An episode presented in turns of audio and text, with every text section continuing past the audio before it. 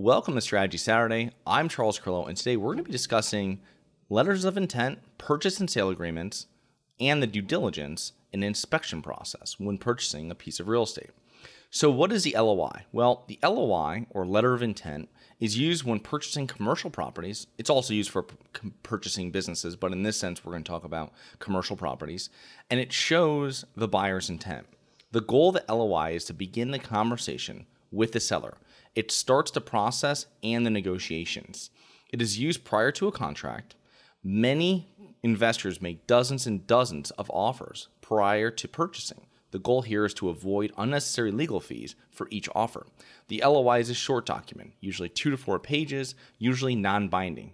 In other words, cannot be enforced by law. The LOI includes only the important details.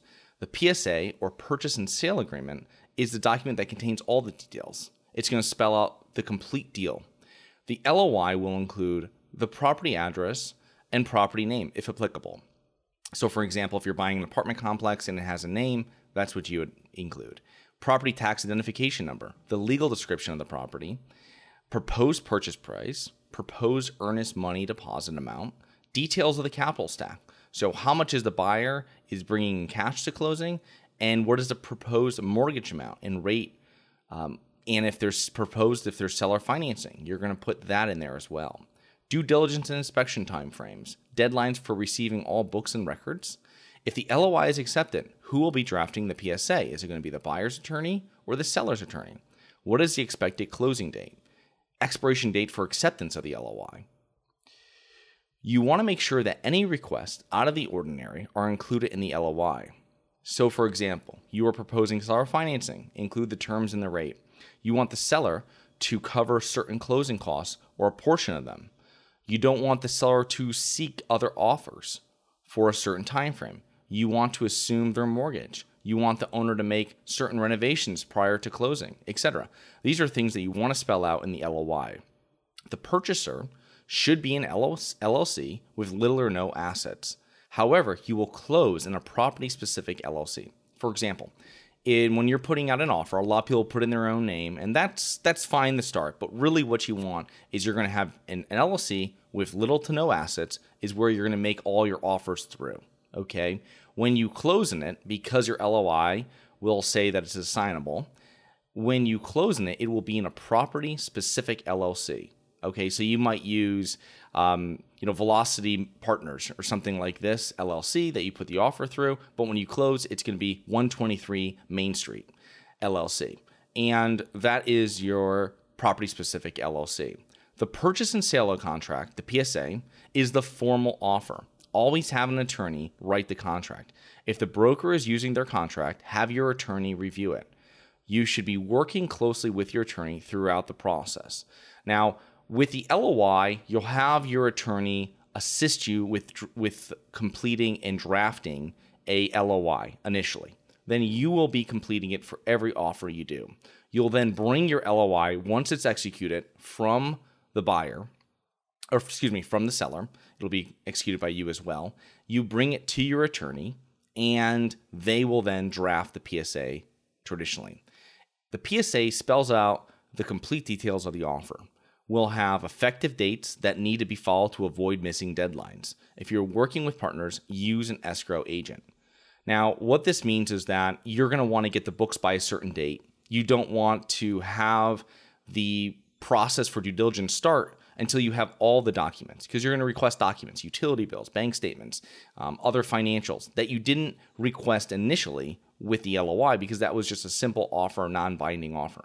Now what you're going to do is it's going to be spelt out and tells you exactly what timeframes that the buyer has to abide by, you, and then the seller, what they have to abide by for getting you and assisting with you in the purchase process. Now, the due diligence prior to an LOI and PSA, you should have done some of it before, okay? On the market, the area, the neighborhood. These are things that you should be doing prior to putting in any offers on properties. You're now performing due diligence on the specific property. Okay, so you're going to be verifying their rent rolls. You're going to be ca- comparing bank statements to their profit and loss, right? You're going to be comparing all those and making sure that everything matches up. We use a comprehensive due diligence checklist. You can find these all over the internet. you're going to edit it as you use it throughout your investing career. So there's going to be things that you add, there's going to be things that you probably take away or you don't use. You want to change your thinking from deal sourcing to due diligence. Okay, so this means that you're going to now to tear apart the deal and find the holes. You will find issues. This is why you budgeted extra money for repairs and miscellaneous.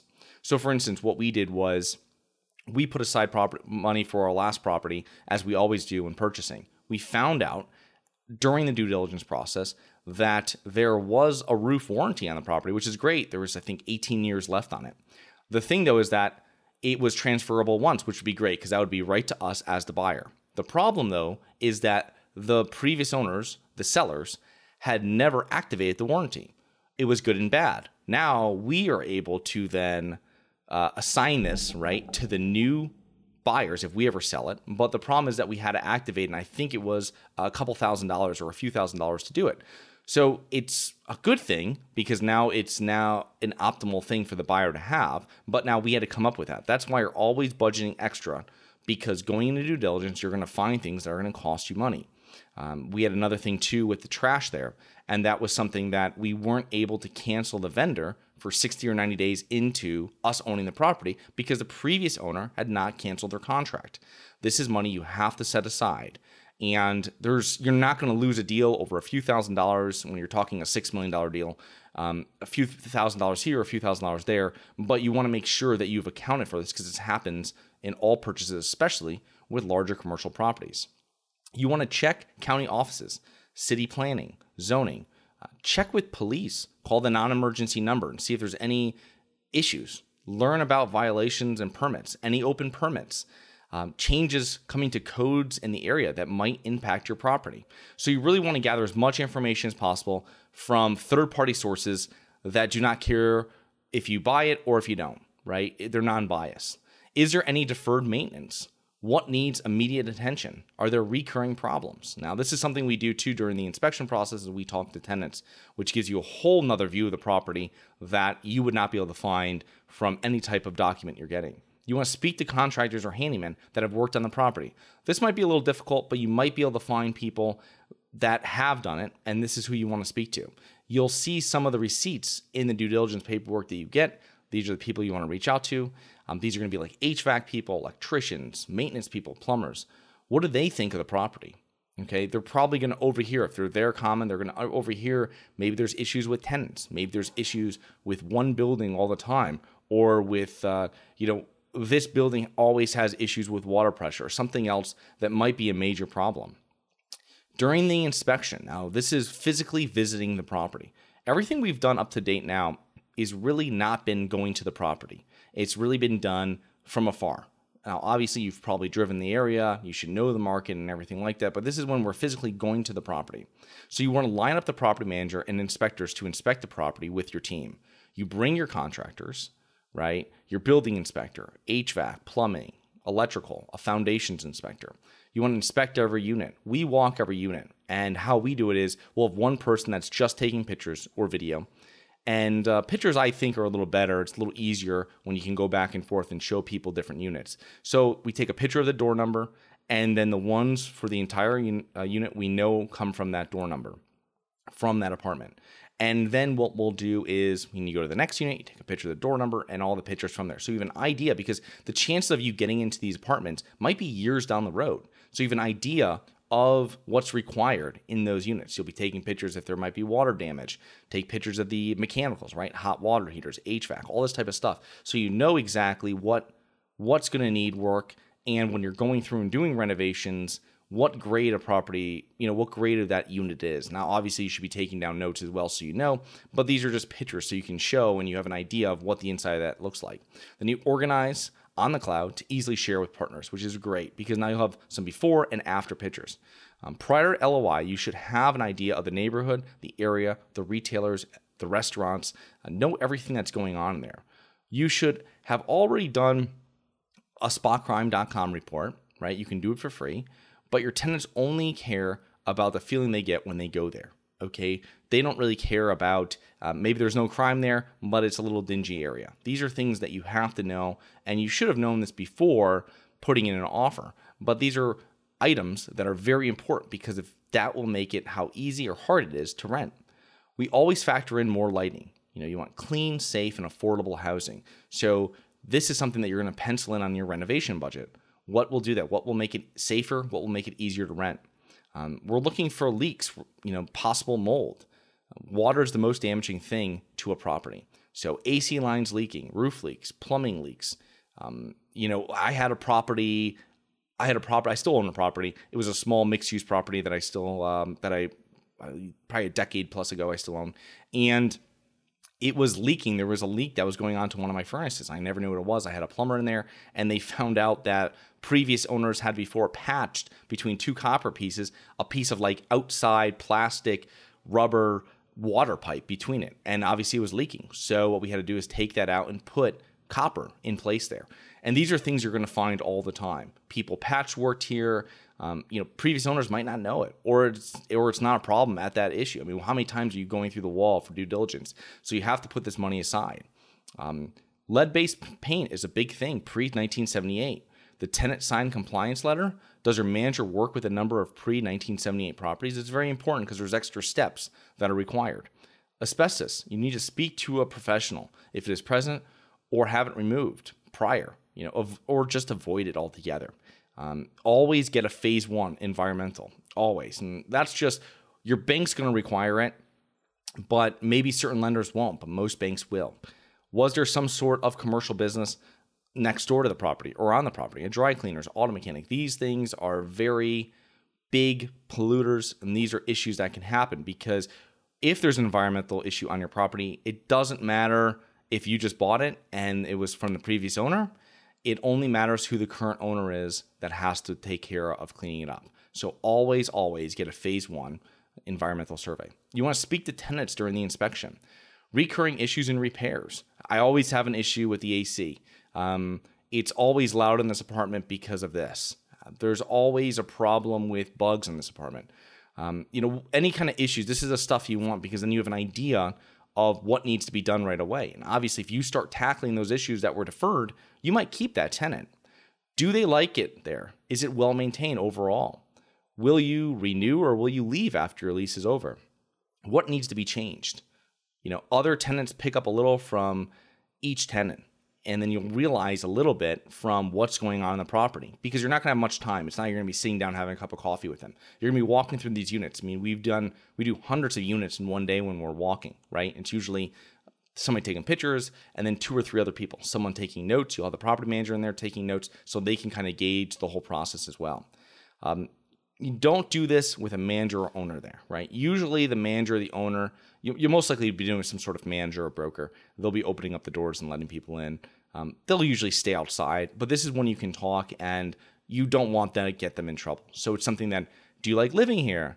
Is there any problems? No, everything's fine, or this is a problem, or this is always leaking, or they won't fix this. Just take notes of them when you're doing your notes, and you can kind of go through the whole thing. The best is to have someone taking pictures and at least one person taking notes. And you might need, and then that'll be on your team. You'll probably have a property manager in there with on one other person, and they're kind of grading it a different way and they might grade it one, two, and three, depending on how much work is required and looking for major flaws. You kind of want to go in there and you'll have someone just taking notes of what they said, and um, you know they're they're very happy to speak to you. It's not it's not something that they're going to be usually scared of. So it's great. You can have a conversation with them and then just review all that information later. Now we're doing a financial inspection. So you want to take and you want to match bank statements and deposits to income statements, okay, and transfers. Are there transfers? You know, where's that money going? Do the deposits match up? You want to perform a lease audit. This is something that your property manager is going to assist you with. And this is reviewing the leases, the tenants, expiration dates of the leases, and the amounts. Does it all match up? Does what the lease audit, when you're doing the lease audit, do the leases match the rent roll that you were giving initially? Note all the lease amounts and the dates, the expiration dates, everything. Are all the leases the same, or did they change halfway through? This could be an issue this is something that you have to be aware of. It's not a huge problem, but it's something that there was an old lease. So, you know, 25% of people are on the old lease, 75% of people are on the new lease. This is just something you have to know going forward because if you ever have to evict someone, possibly the old lease isn't as pro landlord as the new lease. and this would be something that you make sure that you have to let your your everybody know your uh, attorney at that time and everybody else when you're going through and having to do eviction say well there's two leases on this property. To you be aware of it is the best thing. Are all the leases um, do they differ at all with any other any other like utilities? Do some of the leases say you're paying utilities and some of the ones aren't right? These are very important. Verify the utility bills against bank statements and accounting okay sometimes with mom and pop properties, you'll see them paying for bills that aren't even on the property, right? They're putting a lot of their personal expenses in there. They're paying someone else's electric bill or something else. We don't even have this meter on the property, okay? Or this bill doesn't even line up with this property. And that's something as well that um, you know you might have found something that you can deduct as an expense and goes right to the NOI when you can cut expenses. Now you want to also check the other utilities that are on the property and what's being paid by the landlord. So make sure you have all the bills for electric, water and sewer, trash, or any other utilities. Review all the vendor contracts, landscaping, pool service, snow removal, laundry contracts. Make sure to review these in depth. They might survive a closing, right? You might have a, this laundry contract that the previous owner had because it survives another year into your ownership. So you have to know that you have to be aware of it and you have to know that this is what you're going to have to live with once you take over the property. If the property was misrepresented um, or important items were left out, you may need to retrade, which is really renegotiate. And this is something you don't want to abuse. This is since because it, it's going to tarnish your reputation with brokers and others involved. You only really use it if you have to. If you're unable to come to a reasonable negotiation, you can walk away.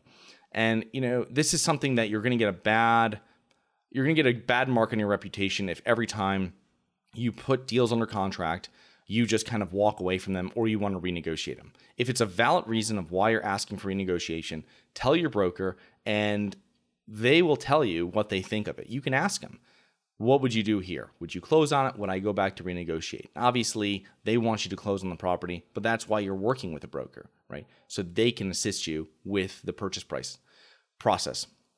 You'll need to eat any upfront costs but this is the reason why syndicators charge an acquisition fee. So when you're doing, you're going to be paying your management company a fee. Uh, might be 50 bucks a unit, might be less, might be more, depending on your relationship with them, the, the, the number of units, where their office is, how many people they're bringing out, all this type of stuff. But they're going to review it, and you're going to be paying for inspectors, due diligence, all these different fees, right? Um, when you have your loan, all this stuff, uh, all this money has to be, you have to take out of your pocket. And this is why you're going to charge an acquisition fee so you can get this money back right away at closing.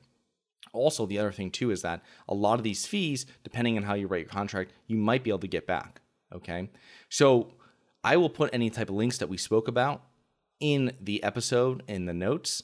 And please remember to rate, review, and subscribe. Submit comments and potential show topics at globalinvestorspodcast.com. Look forward to two more episodes next week. See you then.